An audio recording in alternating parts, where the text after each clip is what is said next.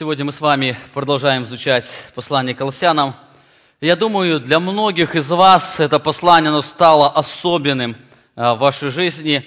А, может, не потому, что это лучшее послание из Нового Завета, а потому что в этом послании а, мы провели уже довольно много времени. Я замечаю, как все больше и больше людей, они восхищаются словами апостола Павла, восхищаются Иисусом Христом. И мы взяли это послание, послание Колоссянам, за тем, чтобы увидеть сущность Иисуса Христа. Это послание, оно в большей степени открывает нам личность Иисуса Христа, о которой мы сегодня много пели и слышали.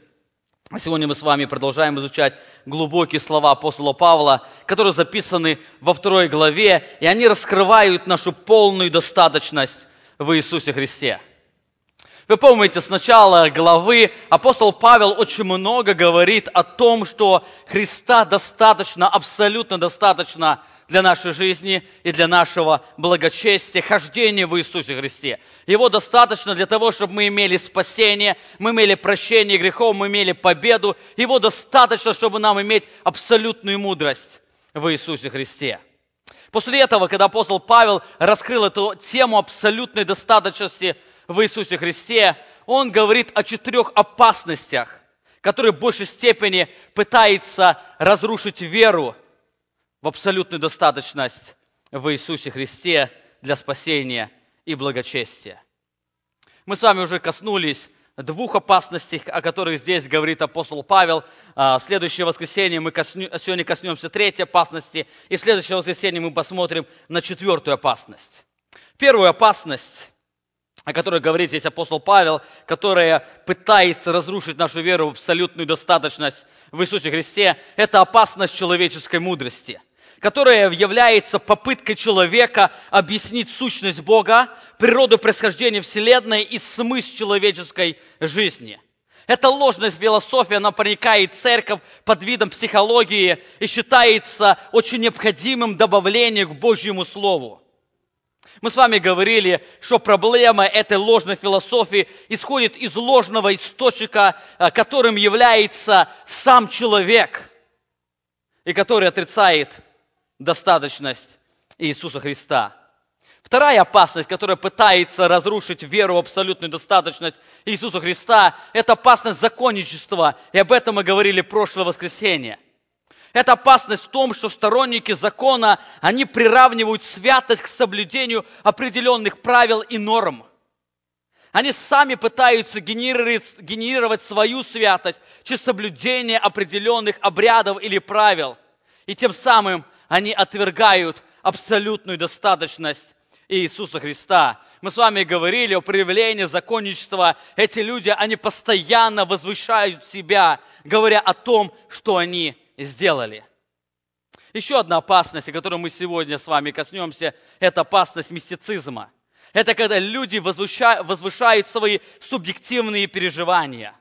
Сторонники мистицизма, они заявляют, что они имеют некую духовность по причине видения или внебиблейского откровения, которое они имели. Вы знаете, мы перед этим пропели а, прекрасным псалом а, «Ближе Господь к тебе».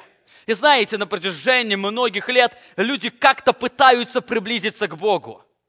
И вы знаете, мы когда говорим а, о достаточности Христа или наслаждении во Христе, это сложный процесс. Это не процесс определен, а какого-то одного, одного мгновения. Это процесс постоянного погружения в Божье Слово – и сегодня очень многие люди, они пытаются обойти этот процесс, чтобы приблизиться к Богу какими-то мистическими действиями. И поэтому сегодня встречаемся, сталкиваемся с многими различными деноминациями или людьми, которые предлагают свой собственный путь для того, чтобы человек мог ощутить эту приближенность к Богу или единение с Богом. Сегодня, продолжая говорить о нашей достаточности во Христе, мы коснемся именно этой опасности, опасности мистицизма. основным нашим текстом а, а, для исследования будет следующие стихи послания Колоссянам. Это вторая глава, будем читать с 18 стиха. Вы помните, до этого апостол Павел, он раскрывал полную достаточность, он говорил об опасности э, человеческой философии, он уже говорил э, об опасности э, законничества, и теперь он говорит об опасности мистицизма. 18 стих. «Никто да не суждает вас самовольным смиренно мудрием и служением ангелов, вторгаясь то, чего не видел, безрассудно надмеваясь плотским своим умом, и не держась главы, от которого все тело составами и связями, будучи соединяемо и скрепляемо, растет возрастом Христовым. Перед тем, как мы с вами посмотрим на эти стихи через призму опасности мистицизма, я хотел бы сделать определение тому, что такое мистицизм. Мы можем очень много говорить об этом, но если мы не понимаем сущность того, о чем мы говорим, нам будет трудно иметь представление. Само слово мистицизм, оно исходит от древнего греческого слова мастикос, которое а, а, переводится как, дословно как таинственный. Это слово отображает весьма растяжимое понятие, которое охватывает собой чрезвычайно многочисленный и многообразный класс явлений. Сегодня мы с вами не будем говорить о различных суеверных явлениях, которые человек испытывает или верит в это мистическое представление, мы с вами коснемся именно христианского мистицизма. Мы с вами коснемся одного направления этих таинственных переживаний. Христианский мистицизм, я сделал так определение. Христианский мистицизм – это особый способ понимания и восприятия Бога и стремления к общению с Ним, основанных на эмоциях, интуиции и иррационализме. То есть это то, что не исходит из разума. Посмотрите еще раз на это определение. Мы будем именно касаться этого мистицизма. Это особый способ понимания и восприятия Бога и стремления к общению с Ним, основанных на эмоциях, интуиции и рационализме. Мистицизм можно определить как поиск более глубокого, более высшего, более субъективного религиозного опыта. Это вера в то, что духовная реальность воспринимается без участия человеческого разума и физических органов чувств. Это поиск истины при помощи внутренних чувств. Изучая этот вопрос, я вижу, как эта опасность, она поражает все больше и больше людей – Сегодня христиане, как никогда, они терпят поражение под давлением христианского мистицизма. Сегодня мы встречаемся с проповедниками, которые утверждают, что все верующие в Иисуса Христа, они должны быть исполнены Святого Духа, который сопровождается определенными эмоциональными переживаниями, как, например, говорение на иных языках. Эти переживания, они являются необходимым для каждого христианина – который желает испытывать в своей жизни полноту божественной чудотворной силы. И сегодня этих проповедников очень много, которые утверждают свое исполнение Святым Духом, оно будет обязательно сопровождаться эмоциональными переживаниями, и многие попадают э, под влияние этих проповедников. Сегодня мы встречаемся с харизматическими проповедниками, которые рассказывают о том, что они имеют более глубокие ощущения силы Духа Святого. Они говорят о том, что они имеют более полноценный опыт прославления Бога. Они говорят о том, что они имеют более сильное побуждение свидетельствовать и большую посвященность Господу Иисусу Христу. Слушай, это у некоторых появляется чувство – что Бог либо их забыл, или они просто не доросли до этого особого духовного состояния. Когда мы слышим об этих особых переживаниях или об особых чувствах, то у многих возникает чувство, почему они не испытывают эти же чувства, может, по причине того, что они не имеют этой особой духовной высоты. Некоторых подчас беспокоит мысль. А если они не испытывают этих переживаниях, вообще Бог проявляет интерес к их жизни. Если Бог на самом деле заботится о них, то почему в их жизни никогда не было проявления чуда или особого дара от Него? Сегодня многие люди э, могут задавать вопрос, Почему им не дано подняться до этого высокого уровня духовного блаженства, о котором рассказывают другие люди, что они якобы имеют это особое блаженство в Иисусе Христе, которое они переживают в своей эмоциональной жизни? Кто-то может, слушая других проповедников, спросить, почему он никогда не слышал, чтобы Иисус Христос обращался к нему лично с ясным, отчетливым голосом. Или почему он никогда не имел, почему к нему Иисус Христос никогда не являлся лично в телесном виде, когда он ехал в машине куда-то, или когда находился дома.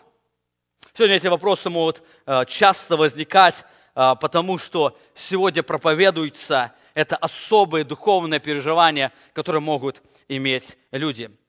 Сегодня мы, изучая это предупреждение апостола Павла, мы сегодня посмотрим на опасность, которую несет с собой мистицизм. Мы посмотрим на опасность христианского мистицизма, и мы это сделаем а, с трех сторон. Во-первых, мы с вами посмотрим на опасность, которая исходит из самой угрозы христианского мистицизма.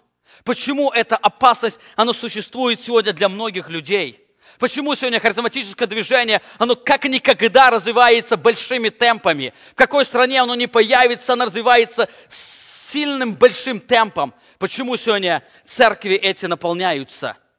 И через определенное время люди оттуда расходятся. Мы также сегодня посмотрим с вами через другую, а, через другую призму опасности христианского мистицизма. Мы посмотрим на источник этого мистицизма, мы посмотрим на ложный источник, из чего исходит христианское, э, чего исходит христианское переживание.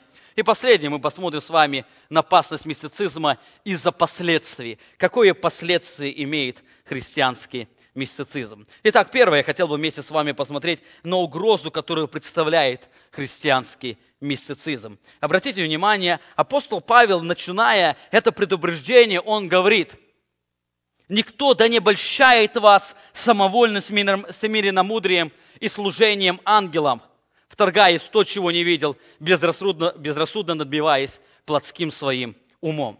Обратите внимание на два слова, с чего начинает это предупреждение апостол Павел. Во-первых, он говорит, смотрите, чтобы никто да не обольщает. Первое слово обольщает. И второе, он говорит, кого не обольщает вас. Глагол э, обольщает, это греческое слово, катабрибеол, которое означает как вводить в заблуждение – Вводить заблуждение может еще второе значение, как вводить заблуждение через даже осуждение человека. То есть апостол Павел говорит об угрозе, что кто-то может кого-то ввести в заблуждение. Посмотрите на второе слово, это личное местоимение, которое использует здесь апостол Павел. Он говорит «вас». Он дает характеристику тех людей, кому обращено это предупреждение. Он говорит, смотрите, чтобы кто не обольстил вас. Он говорит о тех людях, которые могут попасть под это обольщение. Вы помните, изучая две главы, мы понимаем, кто такие люди, кому обращается апостол Павел с этим предупреждением. Эти люди, верующие в колоссах, они имели живую веру в Иисуса Христа. В первой главе мы читаем, что эти люди, они имели свидетельство своей веры, они имели любовь ко всем святым. Более того, они жили надеждой на вечную жизнь с Иисусом Христом. Эта надежда, она отображалась в их жизни освящения. Более того, в этой же главе, в первой главе мы читаем, что эти люди, они познали Божью благодать через Евангелие. Они не просто пережили какое-то мистическое переживание, но при воздействии Божьего Слова у них произошло изменение мышления. И апостол Павел говорит, что они познали благодать Божью. Не просто ее услышали, не просто узнали, но они познали, они соприкоснулись тесно с этим Евангелием. И во второй главе Павел еще говорит одну характеристику этих людей. Они имели твердую веру. Это не просто были младенцы, которые колебались всяким ветроучением. Это люди, которые были очень тверды. Они имели твердую веру, они понимали основания своей христианской жизни. И теперь апостол Павел обращается к достаточно зрелым людям, и он говорит им предупреждение, смотрите, чтобы кто не обольстил вас. Смотря на это предупреждение, мы видим, что это предупреждение, оно актуально для каждого человека. Независимо от духовной твердости или духовной зрелости, это предупреждение, оно касается каждого человека. Смотрите, чтобы кто, никто да не большает вас самовольным семейным мудрием. Несмотря на нашу духовную зрелость, мы постоянно находимся под угрозой христианского мистицизма. Я хотел бы посмотреть на две причины, почему эта угроза, она актуальна для каждого из нас. Почему эта угроза христианского мистицизма, она актуальна даже для тех, кто является, кто имеет твердость во Христе, даже для тех, кто имеет уже определенную зрелость в Иисусе Христе. Во-первых, эта угроза актуальна тем, что каждый из нас в какой-то степени он расположен к мистицизму. Посмотрите еще раз на этот текст. Апостол Павел говорит, никто да не суждает вас самовольным смиренномудрием или и служением ангелов. Он говорит, что это обольщение может прийти со стороны самовольного смиренномудрия. Слово смиренномудрие, оно имеет другое значение, как смирение. Смирение – это скромное мнение или оценка своей собственной значимости или положения.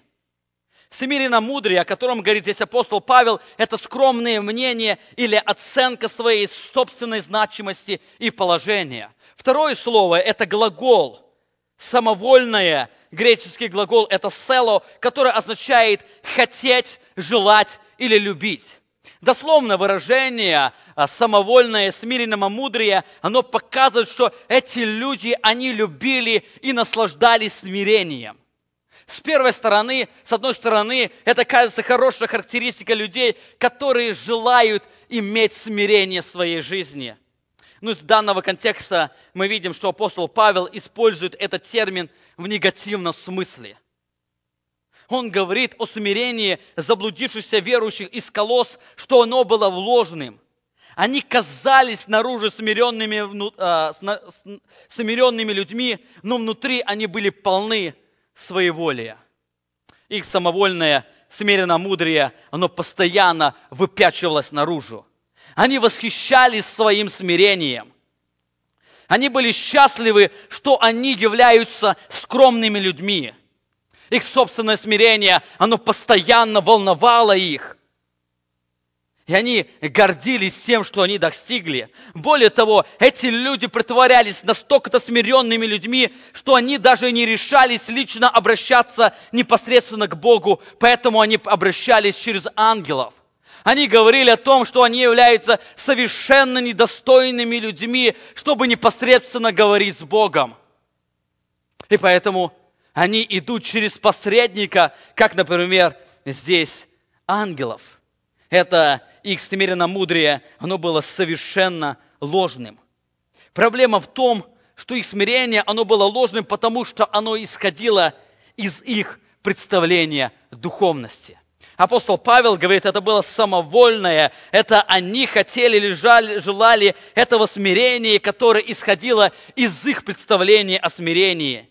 Их смирение, оно определялось не объективной истиной, а субъективным переживанием. Их смирение, оно определялось на основании их опыта, которого, который они имели. Они сами выработали себе определение, что такое смиренный человек, и постоянно достигали этого смирения. Мы с вами говорили, что смирение – это скромное мнение или оценка своей значимости – или положение. Вы знаете, когда человек себя оценивает, должен быть определенный стандарт, на основании чего эта оценка происходит. Эти люди, они отвергли истинный стандарт Божьего Слова, и они оценивали себя через субъективные переживания, которые они имели. Как апостол Павел говорит, они вторгались в то, что они что-то видели. И безрассудно они надмевались своим плотским умом. Они постоянно делали эту оценку из собственного представления о смирении. Знаете, э, каждый из нас в какой-то степени он расположен к мистицизму по некоторым причинам. Каждый из нас, он пытается определить состояние духовного своего мира по некоторым причинам, исходя из субъективных переживаний. Во-первых, каждый из нас имеет чувства. Это наличие чувств. Чувство – это естественно для человека состояние, на основании которого он определяет восприятие мира. Более того, мы живем сегодня в то время, когда мир все больше и больше подвержен чувствительности. Сегодня то время, когда люди, они принимают решения не на основании объективной истины, но они принимают решения на основании своих субъективных переживаний.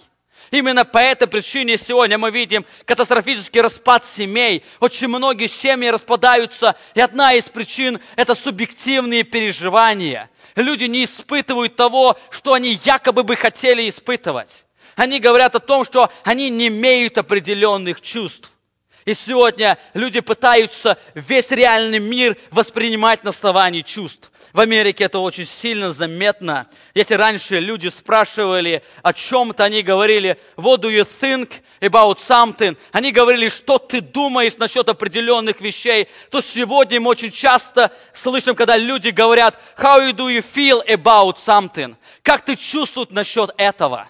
И сегодня человечество, оно поражено тем, что оно пытается определить реальность на основании своих чувств. И не только этот мир. Сегодня многие христиане, они, смотря на себя, они пытаются определять свою жизнь, свою реальность на основании этих чувств. В этом проблема вся христианского мистицизма, когда люди пытаются определить не только физическую, но и духовную реальность, основываясь на своих чувствах. Я не раз встречался с людьми, а, которые не имеют уверенности в своем спасении. И одна из причин, почему они не имеют уверенности, они говорят о том, что они не чувствуют, что Бог с ними рядом. Когда я спросил о том, что они должны чувствовать, они даже и не знают, что они должны чувствовать. Они ищут этих чувств, не зная, что они ищут, и поэтому они не знают даже, где его искать. И поэтому сегодня многие христиане, они подвержены христианскому мистицизму. Они подвержены сегодня тем учителям, которые говорят, приходите к нас, к нам, и вы будете испытывать определенные чувства, определенные переживания, будете иметь определенную уверенность, которая исходит из ваших чувств. Но мы встречаемся, я встречаю также людей, которые подают другую крайность, которые уверены в спасении на основании своих чувств когда их спрашиваешь, на основании чего ты уверен в своем спасении, они очень ясно говорят, я не знаю, я просто чувствую, что я спасен. Ну хорошо, ты сегодня чувствуешь, что спасен, завтра ты не чувствуешь, что спасен. Более того, о таких людях Иисус Христос говорил, что многие люди скажут мне в тот день, Господи, не Твоим ли именем мы там много что делали на этой земле? Он говорит, я никогда не знал вас. Эти люди, они придя на небо, они были уверены, что, что они христиане, потому что они внутри себя чувствовали, что они христиане. Но вся проблема – это ложный источник. Проблема не в том, что человек имеет чувства. Но проблема в том, что чувства, они не являются абсолютным стандартом определения реальности. Более того, если посмотреть внимательно на нашу жизнь, то мы заметим, во многих физических сферах мы не полагаемся на чувства. Потому что мы понимаем, что на чувства полагаться невозможно, они обманчивы. Ну, например, приведу несколько примеров. А, вам нужно встать в 5 часов утра. И представьте себе, звучит, звенит будильник, вы смотрите на часы, и там показывают 5 часов утра. Но вы чувствуете по своему состоянию тела, вы не выспаны только три часа ночи. И вы понимаете, что еще у вас есть два часа поспать. Вы поступаете на основании своих чувств.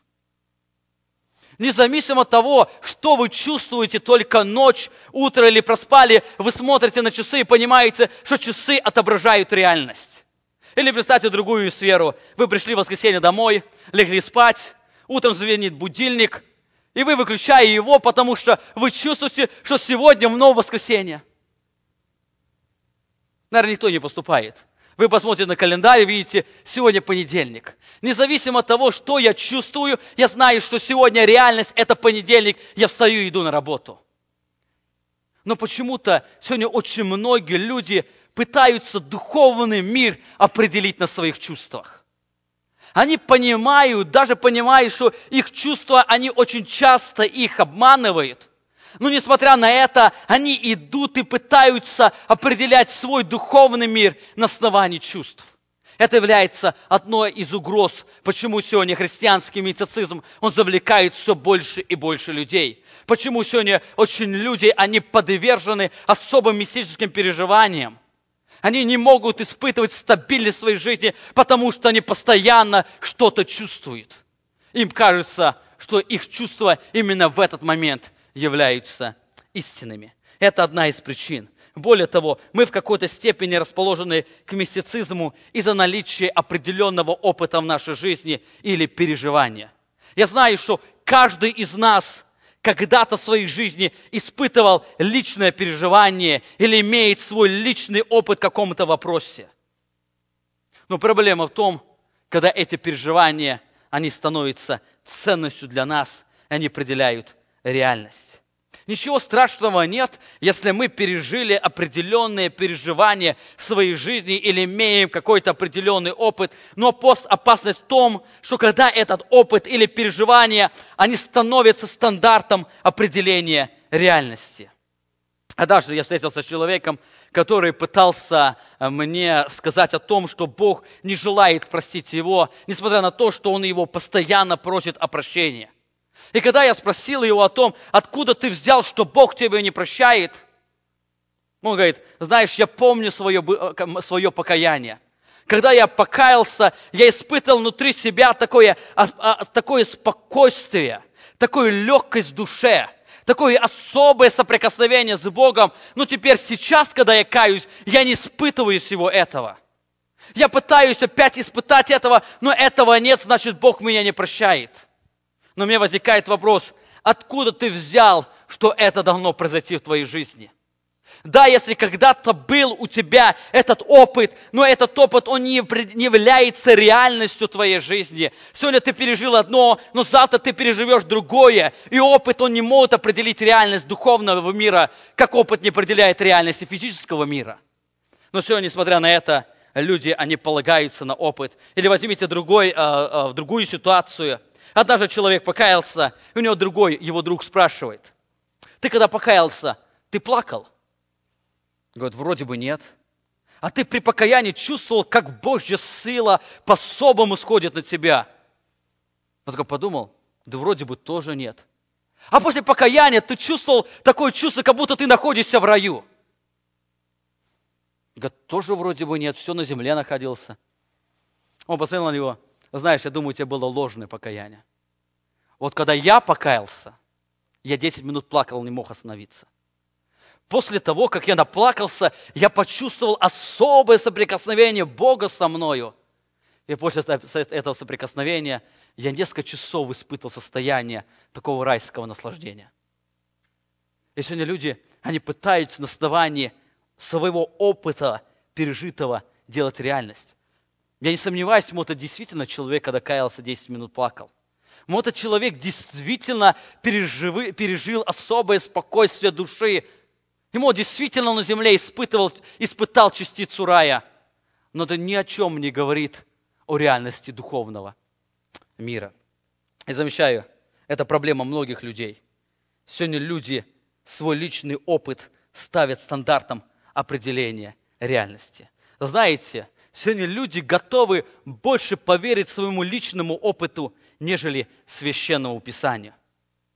Я даже человеку говорю, знаешь, Писание говорит так. Он говорит, да я знаю, что Писание говорит, но в моей жизни было по-другому. Не знаю, что в твоей жизни было, но Писание говорит так. И человеку трудно поверить Писанию, потому что в своей жизни он что-то переживает другое. Более того, это еще полбеды. Сегодня люди, они быстрее поверят какому-то опыту другого человека, нежели священному писанию. Сегодня человек может, человек может совершенно не знать другого человека, прочитать только в газете определенные переживания того человека и поверить этим переживаниям. Но в то же самое время не веря священному писанию.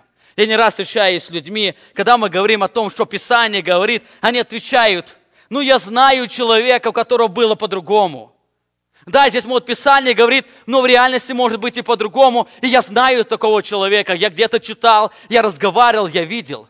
Сегодня люди, они подвержены тому, что они больше верят опыту человека, нежели поверить тому, что говорит Писание. Итак, угроза христианского мистицизма, она актуальна тем, что каждый из нас в какой-то степени он расположен к мистицизму. Многие из нас пытаются выработать свое представление духовности и смирения, чем они потом оценивают самого себя. Поэтому апостол Павел предупреждает, говорит, смотрите, братья, чтобы кто не больстил вас ложным представлением о своей духовности. Смотрите, чтобы кто не обольстил вас самовольным смиренно-мудрием. По причине того, что каждый из нас имеет эту а, склонность доверять больше своим чувствам, нежели священному писанию, больше доверять своему определенному опыту или опыту других людей, нежели священному писанию. И поэтому оно представляет особую угрозу для нас. Апостол Павел призывает, чтобы каждый из нас держался Иисуса Христа, потому что только Он обладает абсолютным и достаточным стандартом истины. А, апостол Петр в своем послании, он приводит одну из ситуаций, когда он тоже пережил особое переживание своей жизни. И он обращается а, к людям, 2, 2 Петра, 1 глава, 16 стих, он говорит, «Ибо мы возвестили вам силу и пришествие Господа нашего Иисуса Христа, не хитросплетенными, не хитросплетенным басням последуя, но быв очевидцами этого величия. Завете говорит, то, что мы вам говорим, это мы реально видели, это не кто-то нам когда-то сказал, это мы реально видели. И 18 стих он говорит, и этот глаз, то есть глаз Божий, принесшийся с неба, мы слышали, будучи с ним на Святой горе. Заметьте, апостол Петр говорит о своем особом переживании, которое он пережил в своей жизни – это была реальность, которую он пережил. Он действительно это видел, и действительно он слышал глаз Божий, и он видел это особое преображение Иисуса Христа на горе преображения. Но заметьте, он потом говорит – и при том мы имеем вернейшее пророческое слово, и вы хорошо сделаете, что обращаетесь к нему, как светильнику. Заметьте, апостол Петр говорит, несмотря на то, что я имел это реальное, особое переживание своей жизни, я имел особый опыт, когда соприкоснулся и услышал Божий глаз. Он говорит, вы, вы лучше поступаете, когда обращаетесь к Божьему Слову. И сам апостол Петр, возьмите все его проповеди, которые написаны в священном, а, описан, написан, оставлены в Священном Писании, они все исходят из толкования Ветхого Завета. Вы не найдете, не найдете ни одну проповедь апостола Павла или апостола Петра, где они рассказывают о своих субъективных переживаниях, и на основании этого они строят или призывают людей к Иисусу Христу. Они постоянно проповедуют Божье Слово. Он говорит, что Божье Слово, оно намного превосходит всех определенных переживаний и определенного опыта в жизни человека. Итак, первая опасность, которой мы с вами коснулись, это, что каждый из нас в какой-то степени, он подвержен к мистицизму по, по причине того, что мы имеем определенные чувства, и в нашей жизни мы пережили, имеем определенный опыт или определенные переживания. Во-вторых, эта угроза, она актуальна тем, что она является очень привлекательной. Духовный мистицизм, он по-особому привлекает людей. Апостол Павел говорит, говорит, никто не обольщает вас самовольным, смиренным мудрием и служением ангелов. Заметьте, во-первых, эти злоучителя, они казались снаружи совершенно смиренными, скромными людьми, но внутри они были полны своей воли. Во-вторых, они постоянно подчеркивали свою особую связь с духовным миром. В то время же учителя проповедовали важность поклонения различным ангелам. Тем самым они отрицали истину о том, что Христос является истинным посредником между Богом и человеком. Это люди делали по разным представлениям. Язычники это делали, исходя из своей философии. Они говорили о том, что каждое божество, оно имеет определенное качество или определенную силу. И они выстроили такой особый определенный ранг духовности, начиная от Бога, заканчивая сатаною. И где-то в середине там находился Иисус Христос. Они расписали этот духовный мир вот этими определенными ступеньками. И когда человек, служа одному божеству, потом приходит к другому, все более высшему и высшему, и чем он выше больше переходит, тем он ближе соприкасается с Богом. Это была э, греческая философия, это начальная стадия гностицизма. Также иудеи, они также а, использовали практику поклонения идолам. Более того, поклонение Михаилу Архангелу мы находим, оно дошло даже до 8 века, когда люди, они поклонялись ангелам. Другие люди, кто-то поклонялся из-за ложного смирения, говоря о том, что они сами недостойны обращаться непосредственно к Богу. Более того, это и сейчас очень сильно заметно, если люди не поклоняются ангелам, так они поклоняются определенным святым, говоря о том, что они сами не имеют а, вот этого особого достоинства обратиться непосредственно к Богу, поэтому они обращаются к святым, чтобы святые, находясь рядом с Богом, они могли засвидетельствовать о них. Сегодня современное христианство, оно также подвержено христианскому мистицизму. Вы не найдете в христианстве вот сегодня поклонение ангелам, но сущность угрозы, она остается такой же реальной. Сегодня христианский мистицизм по-особому привлекает многих людей своей мнимой особой духовностью. Они возвышают себя тем, что они имеют некую особую связь с духовным миром. Они возвышают себя тем, что Бог открывается им как-то особым сверхъестественным путем. Они возвышают себя тем, что они имеют особую силу Духа Святого. Джон МакАртур в одной из своих книг, он описывает, а даже ему харизматический пастор сказал, что иногда, когда он по утрам бреется, к нему приходит Иисус в ванную комнату, кладет руку ему на плечо, и они беседуют – я не знаю, действительно ли этот пастор верит вообще в эту историю.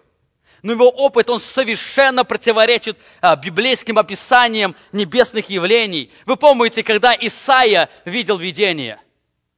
Там написано, он пришел трепет, и он посмотрел на себя и говорит, погиб я, ибо я человек с нечистыми устами. Он не мог просто стоять. Вы помните, когда Петр увидел в Иисусе Христе Сына Божьего, когда он находился в лодке, он говорит, выйди от меня, ибо я человек с чистыми устами. Выйди от меня, ибо я грешник. Вы помните, как Иисус Христос явился Павлу, когда он шел в Дамаск. Павел не смог остаться даже на коне, не говоря о том, чтобы еще в это время бриться. Он упал, он был в ужасном страхе.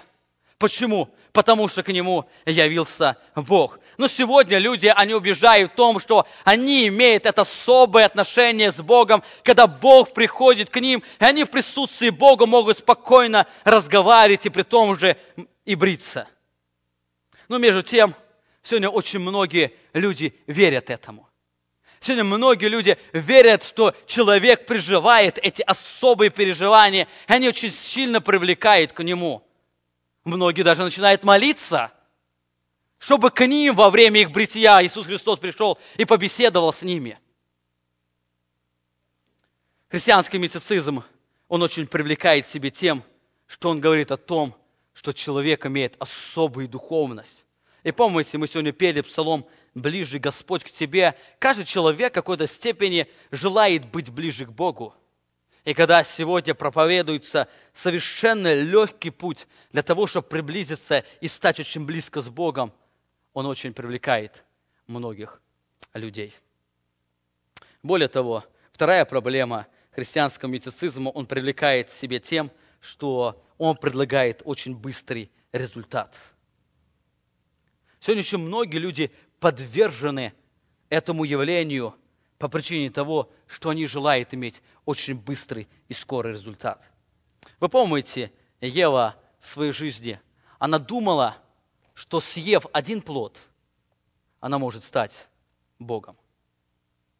Вы помните сыновья Илия, когда филистимляне э, выступили против израильтян, израильтяне имели поражение по причине своего отступления от Бога.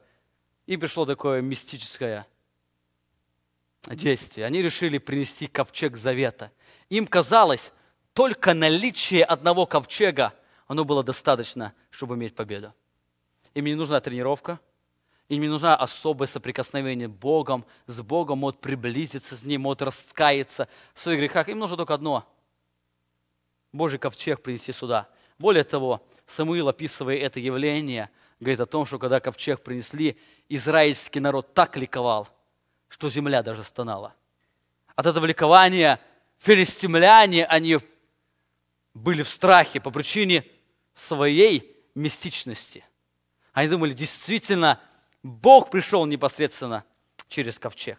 Сегодня люди, они желают иметь этот очень быстрый, скорый результат в своей жизни. И поэтому они подвержены подвержены мистицизму.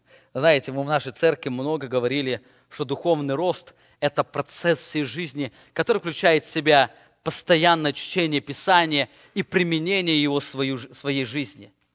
Несмотря на то, что мы об этом много говорим, мы находим, что не так много людей, они посвящают себя а, постоянному дисциплинарному изучению Писания. Не просто чтению, а изучению Писания. Я вчера говорил о том, что я не нахожу в Писании даже повеление, чтобы мы читали Писание. Писание, повеление всегда говорит о том, что мы изучали, исследовали, познавали, что там написано. И несмотря на то, что мы говорим об этой важности, сегодня очень многие люди, они пренебрегают этим. Ну, представьте себе другую ситуацию. Мы в нашей бы церкви объявили, чтобы стать духовно зрелым человеком, вам нужно только особых три действия сделать. Во-первых, посетить нашу особую конференцию, которая будет называться «Духовная зрелость». После этого вы должны лично встретиться с пастором, исповедовать все свои грехи. И после того, как вы исповедуете, пастор возложит на вас руки, помолится определенной молитвой, и вы станете совершенно зрелым человеком. Вы можете очень легко испытывать победу над грехом, вы будете испытывать особую удовлетворенность внутри себя. Знаете, я думаю, что пастору пришлось бы работать 24 24 часа в сутки. Было бы очень много желающих получить такую, таким путем духовную зрелость. По той причине, что каждый из нас пытается испытывать очень быстрый результат в жизни. Это может проявляться во всех сферах жизни. Представьте себе, вы испытываете какую-то болезнь, и вам доктор сказал, что вам нужно э, делать определенные упражнения, э, пить вот определенные таблетки, и чтобы вам выздороветь, вам нужно полгода. И вы открываете журнал здоровья, и там человек пишет, знаете, вы это можете сделать за один сеанс. Посетите определенного пророка, там или бабушку, кто как называет, она помолится, и вы будете иметь это исцеление моментально. И многие люди идут туда, желая иметь этот быстрый результат. То же самое в духовном мире происходит. Сегодня многие учителя, они предлагают эту духовность особым мистическим путем, который приходит без посвящения. Без посвящения себя изучению Божьему Слову, без посвящения себя Иисусу Христу, без посвящения Евангелия. Именно по этой причине христианский мистицизм, он очень привлекательный. Итак, мы с вами коснулись а, причины, почему это предупреждение оно очень актуально для каждого из нас. По двум причинам мы с вами говорили. Первая причина, она исходит из нашей предрасположенностью к мистицизму. Каждый из нас имеет определенные чувства, определенный опыт, и мы привыкли полагаться на свои чувства и на свой опыт, хотя мы внутри понимаем, что наши чувства и наш опыт, он часто является обманчивым. И во-вторых, мистицизм всегда предлагает легкий путь, иметь особый особую духовность. Мистицизм, он, он всегда предлагает этот особый путь, и он привлекает людей. Он говорит о том, что ты будешь иметь это особое, особое переживание без своего посвящения. Это первая причина мистицизма. Вторая причина, о которой говорит здесь апостол Павел, опасность христианского мистицизма, она исходит из ложного источника э, мистицизма. Посмотрите, апостол Павел говорит, «Никто да не большает вас самовольным смиренным мудрием и служением ангелов, вторгаясь то, чего не видел, безрассудно надбиваясь плотским своим умом. Здесь апостол Павел говорит, что опасность мистицизма в том, что он стоит на двух ложных источниках или на двух ложных основаниях. Первый ложный источник – это субъективное переживание или видение. Он говорит, никто не добольщает вас самовольным, смиренным мудрием и служением ангелов, вторгаясь в то, чего не видел. Вторгаясь в то, чего не видел, это не совсем точный перевод в оригинале отсутствует отрицательная частица «не». Более точный перевод – это выставляя на показ то, что он видел, или увлекаясь своими видениями. Дело в том, что учителя в колоссах, они постоянно хвалились особыми своими видениями, которые якобы не были доступны простым людям – они постоянно превозносили себя, что им Бог что-то открыл определенным сверхъестественным путем, что не было открыто другим людям. И заметьте, здесь апостол Павел совершенно не отрицает их видение. Они, ему действительно что-то и видели. А может, действительно что-то им и показалось, но проблема в том, что их видение не является объективной истиной. Они часто видят не то, что Бог посылает им, но они видят то, что они сами хотят видеть. Эта проблема исходит из того, что они имеют этот ложный источник основания. Они постоянно основываются на том, что они видят.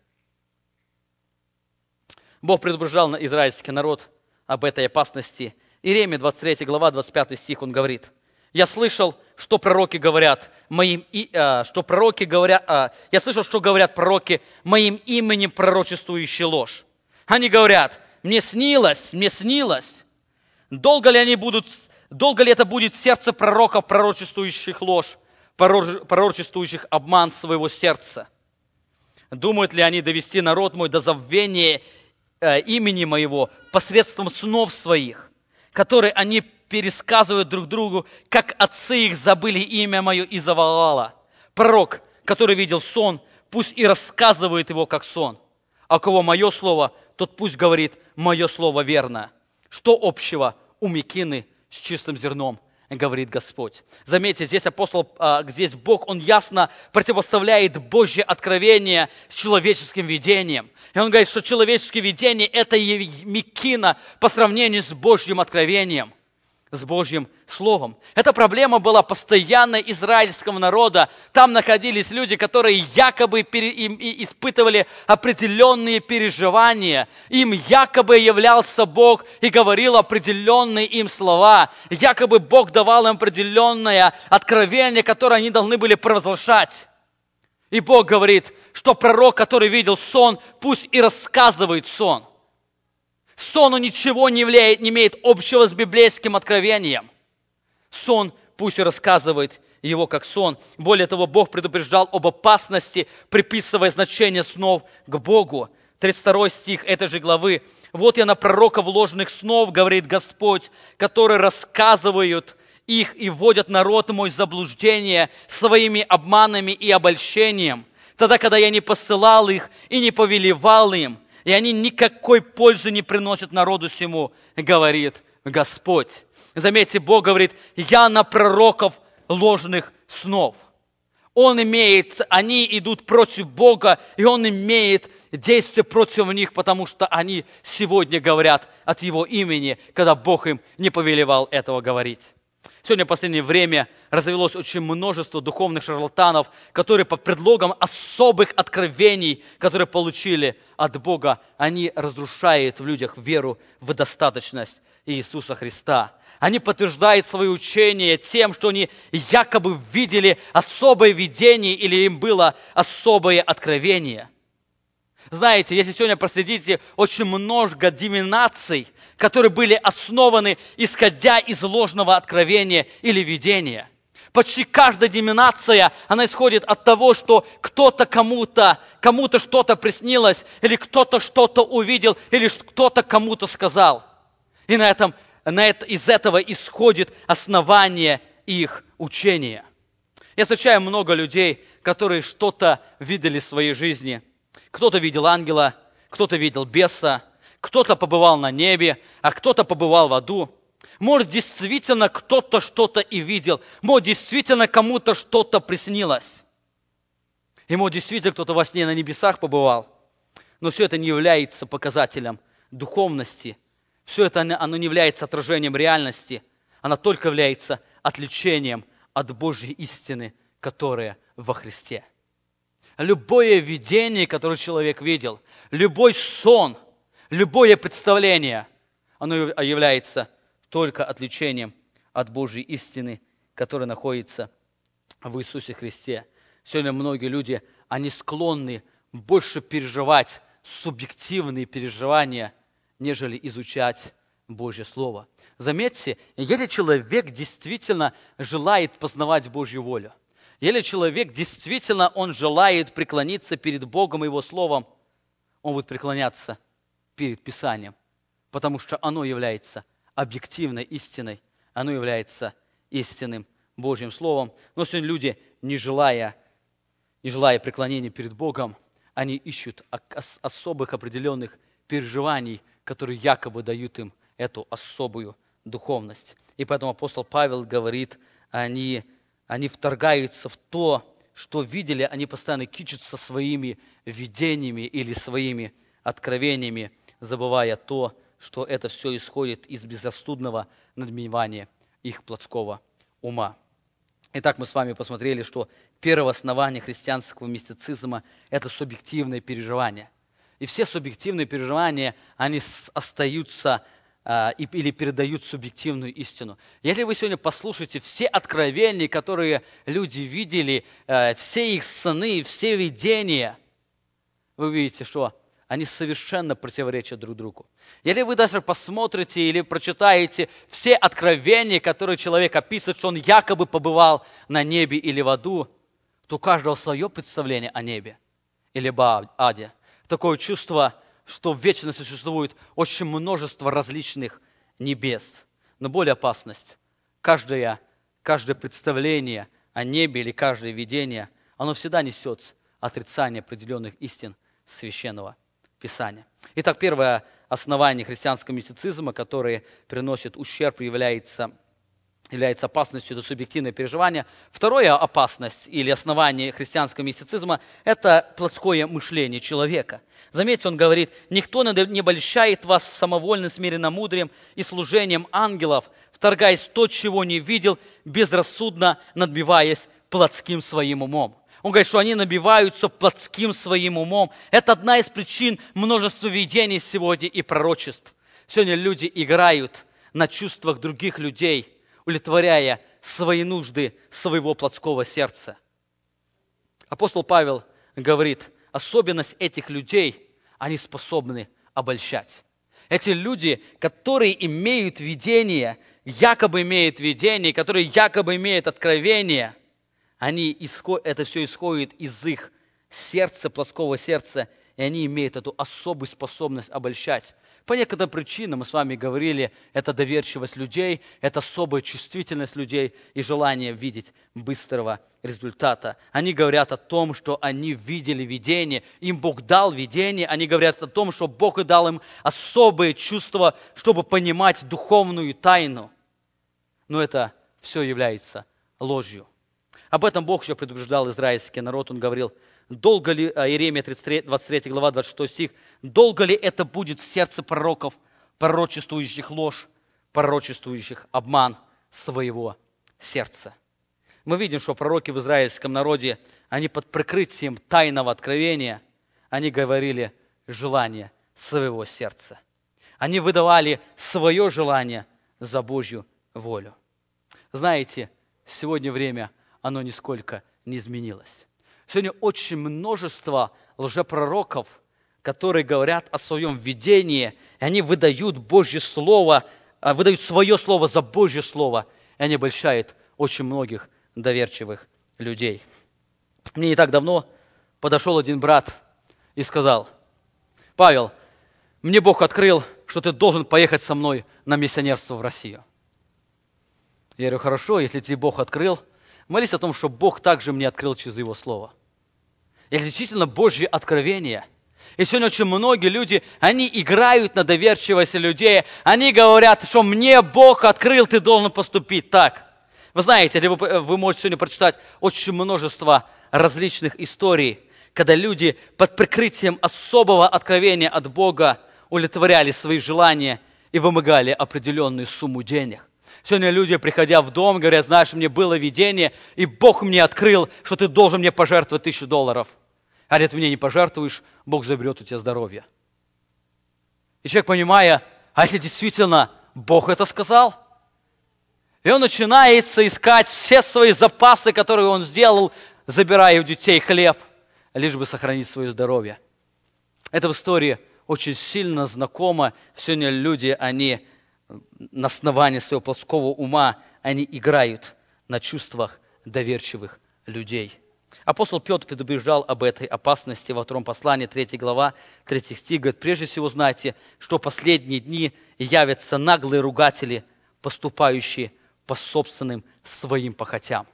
Это характеристика этих пророков. Они поступают по собственным своим похотям, хотя они это выдают за особое откровение от Бога, хотя они говорят о своей особой духовности и набожности, хотя они отделяют себя от других людей, что якобы они особо духовные люди, поэтому Бог имеет с ними особые отношения.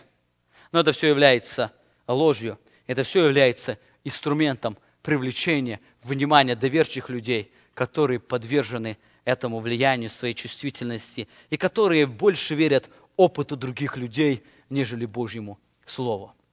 Итак, мы с вами коснулись двух опасностей, а, которые, которые исходят из христианского мистицизма или из религии субъективных переживаний – Первая опасность, мы с вами говорили, это реальность угрозы. Эта реальность касается каждого из нас, потому что каждый человек, он э, предрасположен к мистицизму по причине а, своей, своей чувствительности, своего опыта, а также, что мистицизм, он постоянно привлекает людей особой духовностью и особым быстрым результатом. Вторая опасность, она исходит из ложного источника.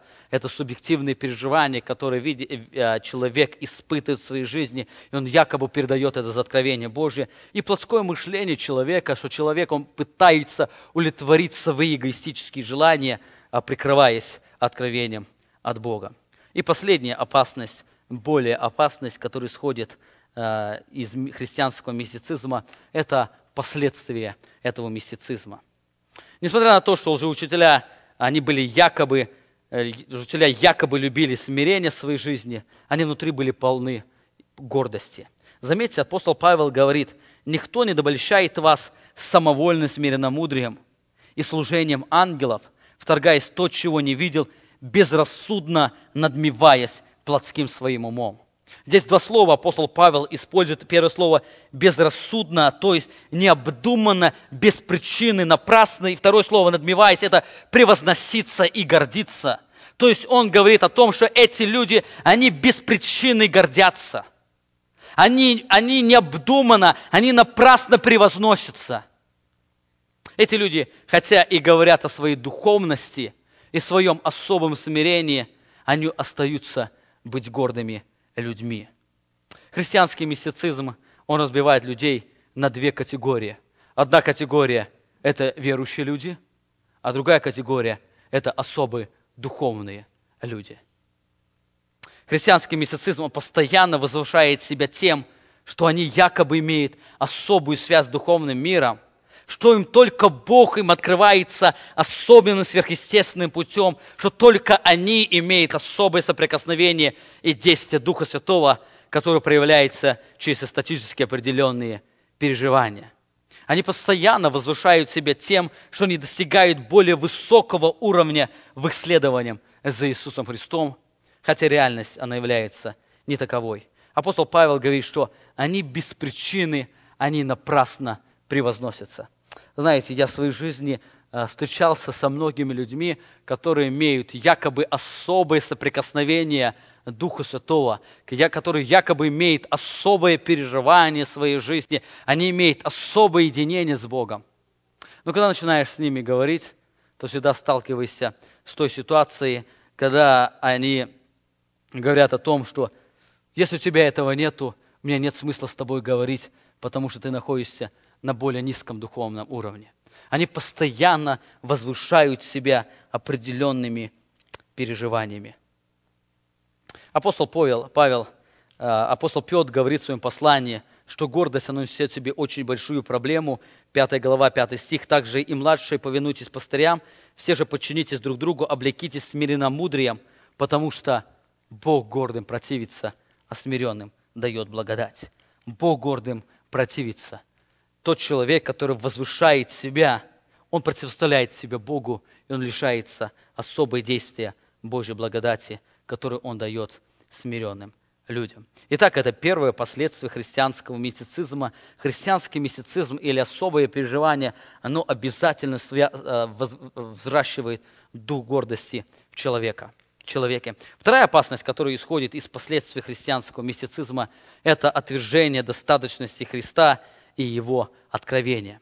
Вы помните, это повествование, оно начинается в 16 стихе. «И так никто да не большая теперь, и так никто да не обл... а, то да никто, никто не осуждает вас, 16 стих, а здесь да никто да не большает вас. То есть здесь апостол Павел перед этим говорил о том, что мы имеем абсолютную достаточность в Иисусе Христе. И теперь на основании того, что мы имеем в Иисусе Христе, он говорит, смотрите, чтобы кто не обольстил вас. И заметьте, он дальше продолжает, говоря об этом, «Никто да не большает вас самовольно смиренно-мудрием и служением ангелов, вторгаясь то, чего не видел, безрассудно дмеваясь плотским своим умом и не держась главы, от которого все тело составами и связями, будучи скрепляемое, растет возрастом Христом. Заметьте, эти люди, они не держатся главы. Держаться главы – это крепко держаться за Христа, это оставаться, это оставаться тесно связанным с Ним – Заметьте, христианский мистицизм, он отвлекает людей от Иисуса Христа и Его откровения. Несмотря на то, что христианский мистицизм, он проповедует особое соприкосновение с Богом, особое единение, особое переживание. Но здесь апостол Павел говорит, что эти особые переживания, они отталкивают людей. Эти люди, они теряют связь с Иисусом Христом. Они якобы имеют эту связь, но в их жизни этой связи нету. Они просто напыщены своей гордостью говоря о том, что они переживают что-то в своей жизни. Эти, этих людей больше привлекают различные видения и откровения, нежели Божье Слово. Они постоянно отвергают Божье Слово по причине того, что у них есть особое переживание, которое они поставили во главу. И апостол Павел говорит, что эти люди, они совершенно не держатся Иисуса Христа. Они не находятся в соприкосновении с Иисусом Христом. На прошлой неделе мне позвонил один друг – и рассказал, что его брат попал под э, влияние одного из ответвлений харизматического э, движения или харизматического проповедника, который, кстати, и проповедует в Сиатле. Но это было полбеды. Беда заключалась в том, что когда-то однажды пришел он и всем заявил, что Писание, оно не является авторитетным Словом Божьим. Вообще Писание не нужно читать. Достаточно изучать видение, которое проповедует его проповедник или учитель. Этого достаточно для жизни – Заметьте, причина в том, что переживания, они становятся абсолютным стандартом истины. И здесь апостол Павел, он говорит, что эти люди под прикрытием особых откровений, особых видений, они надбиваются своей гордости, они не держатся Иисуса Христа. В этом вся проблема. Сегодня многие люди, они не видят эту опасность. Они видят эту только обложку, которая говорит, ты будешь испытывать особые переживания. Но не видят, что за этим стоит – за этим стоит вообще не имение особых отношений с Богом. Я встречался со многими людьми, которые якобы имели эти особые переживания и имеют. Но если посмотреть на их жизнь, их жизнь, она полностью находится в разрушении. У них разрушена семья, у них нет работы, у них разрушена жизнь. Но они все равно продолжают каждый день испытывать эти особые переживания. Якобы они свидетельствуют о их особом единении с Богом. Чарльз Фара, один из последователей этого движения, в своем журнале Christian Life он написал следующее. Итак, по мере того, как христиане все дальше и дальше вступают в новозаветний мир, они будут все меньше и меньше полагаться на свой разум и опыт, как на средство познания, а все больше и больше на пневматическое знание. Заметьте, это то, что мы сегодня видим. Сегодня люди, они меньше полагаются на свой разум, который исходит из Божьего Слова, на истину, которая исходит из Божьего Слова, но они получают, больше полагаются на пневматическое знание. На вопрос того, что такое является пневматическим знанием, он сказал, пневматическое знание – это знание превыше знания, постижение превыше постижения, уверенность превыше всякой уверенности и разумение превыше всякого разумения. Итак, идти к знанию превыше знания, это означает идти дальше открытого нам в Божьем Слове. Знание превыше знания – это, то, это больше того, что открыл Бог. Они говорят, что мы идем к тому, что мы получаем больше знаний, чем открыто Священное Писание. Идти к э, постижению превыше постижения означает идти за пределы своего разума мы постигаем больше того, что можно постигнуть своим разумом, и мы постигаем этим особыми своими особыми переживаниями. Идти э, к уверенности, которая превыше всякой уверенности, это означает идти дальше библейской уверенности, которую дает Бог через свое Слово. Идти к разумению превыше разумения означает идти дальше, чем открыто нам Бога через священное Писание. И сегодня люди, они ищут этого пневматического знания. Сегодня люди, они ищут этого особого откровения, который возводит их на особое, в особый статус и в особое переживание. Но они забывают, что они отвергают священное Писание. Именно поэтому сегодня люди, они пренебрегают священным Писанием. Представьте себе, зачем нужно каждый день выникать священного Писания? Зачем нужно приходить в дом молитвы и слушать догматические проповеди или экспозиционную проповедь? Зачем нужно делать экзегетику текста? Зачем нужно изучать текст в контексте? Зачем нужно делать историко-культурный анализ, синтетический анализ текста, когда все очень просто? Когда можно добиться особой, более духовной жизни и без того, чтобы следовать Писанию, а просто особыми переживаниями. Именно поэтому сегодня это людей привлекает. Они говорят о духовности, которая не сходит из Слова Божьего. Сегодня людям трудно погружаться в Божье Слово. Они ищут этого переживания под другими а, предлогами. Сегодня зайдите в обычный христианский книжный магазин, и вы обнаружите, что более половины книг там будут а, говорить или описывать чьи-то переживания, вместо того, чтобы большинство книг было посвящено серьезному изучению Библии, ее доктрин и богословия. Сегодня люди говорят, что богословие или доктрина, она разделяет людей, а вот переживание, оно наоборот соединяет людей. И сегодня очень многие люди, они живут этими переживаниями. Но апостол Павел говорит, что эти люди, они не держатся Христа, они не держатся главы. Они говорят о своей духовности, они говорят о своих переживаниях, но у них опасность они перестали жить достаточностью Христа, они перестали жить Иисусом Христом. И последнее, последствия христианского мистицизма, это они не только отвергают достаточность Христа и откровения, но в их жизни совершенно отсутствует духовный рост. Апостол Павел говорит – Никто не обличает вас самовольно смиренномудрием и служением ангелов, торгаясь то, чего не видел, безрассудно надбиваясь плотским своим умом и не держась главы, от которого все тело составами и связями, будучи соединяемое и скрепляемо, растет возрастом Божьим. Заметьте, они не держатся той главы, от которой происходит рост. В их жизни нет роста. Отсутствие духовного роста, оно связано с двумя предыдущими последствиями. Во-первых, это наличие гордости.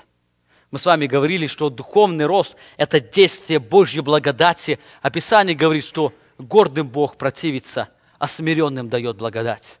Духовный рост, он возможен только тем людям, которые смиряются перед Богом, которые оценивают себя на основании Божьего Слова и видят свою реальность, которая исходит из Божьего откровения, которое оставлено в Писании, но и не из своих переживаний или представлений. Это первая причина, которая приводит к их отсутствию духовного роста. Вторая причина – это отвержение Божьего Слова. Писание очень ясно говорит, что духовный рост, он возможен только при действии Духа Святого, который совершает через Божье Слово – без Божьего Слова совершенно нет духовного роста. Апостол Петр об этом говорит в первом, в первом послании, 2 глава, 2 стих. «Как новорожденные младенцы возлюбите чистое словесное молоко, дабы от него возрасти вам во спасение, или от него возрасти вам духовной жизни, потому что вы вкусили, что благ Господь». Во втором послании он также говорит, в первой главе, 3 стих, «Как от божественной силы его даровано нам все потребное для жизни и благочестия, через что?» Через познание призывавшего нас славою и благостью. Иисус Христос, Он молился своему Богу, освети их истинной Твоею. Духовный рост, он непосредственно исходит из познания Божьего Слова. Именно поэтому сегодня христианство, оно очень слабое. Сегодня христиане очень мало познают и изучают Божье Слово. Сегодня христиане не больше подвержены к особым мистическим переживаниям, и поэтому сегодня христианство, оно стало очень и очень слабым. Апостол Павел говорит, те люди, которые предаются особым мистическим переживаниям, у них отсутствует духовный рост. Они только говорят о том, что они духовно зрелые люди. Они только говорят о своей духо, о духовной высоте, но у них эта духовная высота и духовный рост совершенно отсутствует. Один человек, молодой человек, принадлежащий харизматической церкви, он написал, Я не чувствую потребности изучать Писание, потому что я знаю Иисуса, каким Он явил себя мне. И раз Он живет во мне, это уже и есть Слово Его. Я прибегаю к Писанию, и Писание жизненно важно и необходимо, но его значение не центральное и не решающее, потому что я имею Христа, и это мой живой опыт – Описание – это второстепенный источник. Через крещение Святым Духом Слово во мне, само духовное тело Иисуса Христа, оно первостепенное. Я утверждаю это как живой опыт того, что Он дал мне сказать. Это люди, которые возвышают себя изучением, а, которые возвышают себя особыми откровениями Бог дал им это особое чувство. Несмотря на это, если посмотреть на этих людей, они действительно любят и говорят о Боге и о Писании. Они нисколько не говорят о Писании, то, что Писание не нужно. Они читают Писание. Но это Писание, оно для них совершенно перестало быть авторитетом. Они больше живут тем опытом, который переживают в своей жизни. Они проповедуют свой опыт, и люди желают иметь это определенное чувство своей жизни. И поэтому апостол Павел предостерегает людей а, против мистицизма. Христианский мистицизм, он лишает человека достаточности во Христе. Он лишает человека достаточности Христова откровения, лишая его духовного роста.